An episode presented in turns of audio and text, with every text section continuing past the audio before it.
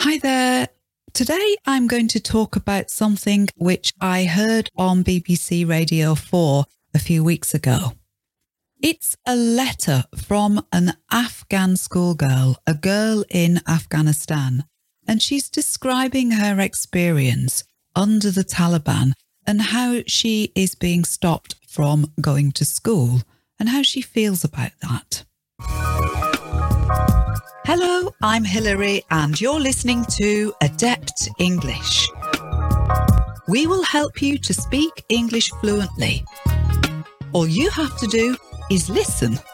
So start listening now and find out how it works. It's quite a heartfelt piece, and I wanted to share it with you as she writes very, very well in English. So, this podcast is for anyone who is living under a regime where you are denied education, denied access to English language learning. And my hope is that people are able to use the free resources that Adept English provides in these circumstances. And don't forget, whatever your circumstances, if you are learning English on your own, if you are teaching yourself English, then don't forget to sign up for our free course, The Seven Rules of Adept English. These seven rules help you identify the best method the quickest method, the most efficient method for learning English. Well worth signing up for, and it just needs you to put an email address in on our website at adeptenglish.com. Okay, I would say during my lifetime in the UK that things have changed a great deal for women. It's not that things are entirely equal. I don't think the battle is entirely won. I think that if you look at the senior management in most large companies, you will find that it is still dominated by men. However, there is a lot less holding women back than there used to be. Women who were born in the UK in the early part or the mid part of the 1900s, probably right until the 60s or the 70s, were held back, I would say. They did have access to education, they had some access to employment and jobs, but when they married and when they had children, that access certainly used to close down. It's a little different now. It's somewhat better. We're not entirely there on equality, but we're getting closer. And I can honestly say in my life now, it's hard to think of where I'm held back because I'm a woman. It's very different, of course, if you are living in a country like Afghanistan, especially under the rule of the Taliban. One of the most important things for me has been my education. I was very fortunate to have access to a grammar school education and a university education in the UK. I cannot imagine what it is like for girls who are denied an education. In Afghanistan, since the Taliban took over again, girls have been prevented from going to school. Women have been blocked from their jobs and it's made impossible for women and girls to travel any distance without a male companion, a male from their family usually. So it's not just education that's blocked, it's lots of forms of freedom. So when I heard this letter from the girl in Afghanistan on the radio, it struck a chord. That means I had an emotional reaction to it. This girl's English is good. She talks about how she learned English listening to the BBC on the radio and that she's now teaching her brothers and sisters. So most of her letter is fairly easy to understand it will be clear to you. The only part I was unsure of, she refers to her father as her Babajan. And I think this means father in either Persian or Pashto. But if anyone can shed any light on this, can educate me about this, I'd be really pleased. She writes as follows, and I'll read it directly to you. August 15th, 2021 was a Sunday. In the afternoon, I was studying for my midterm tests. I heard that there were crowds running, shouting, and calling that the Taliban had come to Kabul and ordering women and girls to go to their homes. I stopped studying. I felt afraid. There was a call from school that maybe tomorrow we won't have the exam. What was happening was beginning to really frighten me. I'm 16 years old and I am amazed that I have kept myself alive for this long. I was born in an insecure province in an insecure country.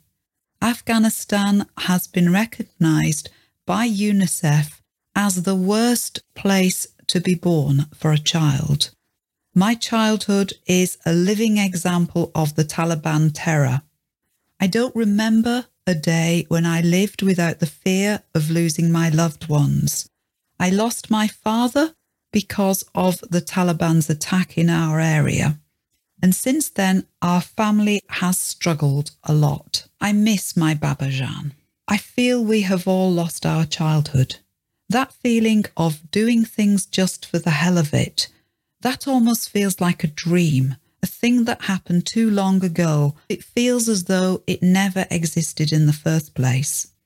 That day, a year ago, I stopped being a girl who lived a simple life, going to school and helping my mother at home. My life changed.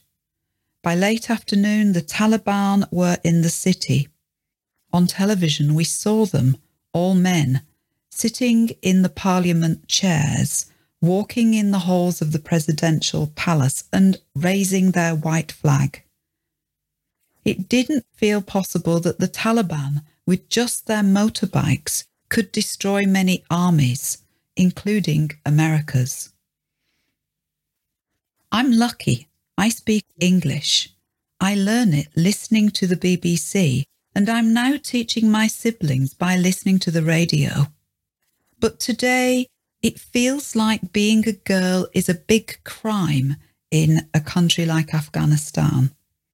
For a while, I have asked myself, why can't I study? What are these men frightened of? The only thing they seem to want us to learn is that girls are not of any value. My father wanted me to learn, and he was a good man. The Taliban are trampling on hope and freedom. They are hanging us with ropes of despair. I do not know where we will go, whether we will stay or go, whether we will survive or be killed. I read all the time and I write. Nothing will stop me from learning. I face many obstacles, but it all makes me stronger. The Afghan girl then quotes C. Joybell C. That's a pen name. I have come to accept the feeling of not knowing where I am going, and I have trained myself to love it because it is only when we are suspended in midair with no landing in sight that we force our wings to unravel and, alas, begin our flight. And as we fly, we may still not know where we are going. But the miracle is in the unfolding of the wings. You may not know where you're going, but you know that so long as you spread your wings, the winds will carry you. She ends with her own words. Being a girl in Afghanistan is harder than anything else in the world. Please don't forget that we have to support each other. Please don't forget Afghan girls. I found this piece of writing a real insight into the experience of an Afghan girl living under the regime of the Taliban it made me think how fortunate we are, those of us who have access to education. And it also made me think how resourceful people become when they are denied learning. It's still possible for this girl to learn English through the BBC on the radio, despite her circumstances. That's testament to the human spirit, isn't it? I think. I just wanted to share that with you. Enough for now. Have a lovely day. Speak to you again soon. Goodbye. Thank you so much for listening. Please help me tell others about this podcast by reviewing or rating it. And please share it on social media. You can find more listening lessons and a free English course at adeptenglish.com.